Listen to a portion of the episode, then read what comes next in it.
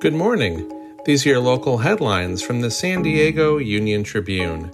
I'm David Clary, and today is Wednesday, August 9th. The city of San Diego, which said three months ago it intends to sue SeaWorld for non payment of back rent, has given the company one last deadline to pay $12.2 million or face litigation for breach of contract. In a formal notice of default sent to SeaWorld San Diego and parent company SeaWorld Entertainment, the city advised them that three invoices had yet to be paid and that interest and late fees will continue to accrue.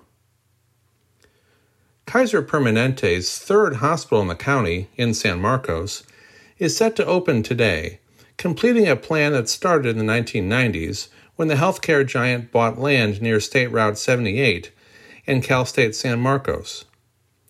North County has about 188,000 Kaiser members.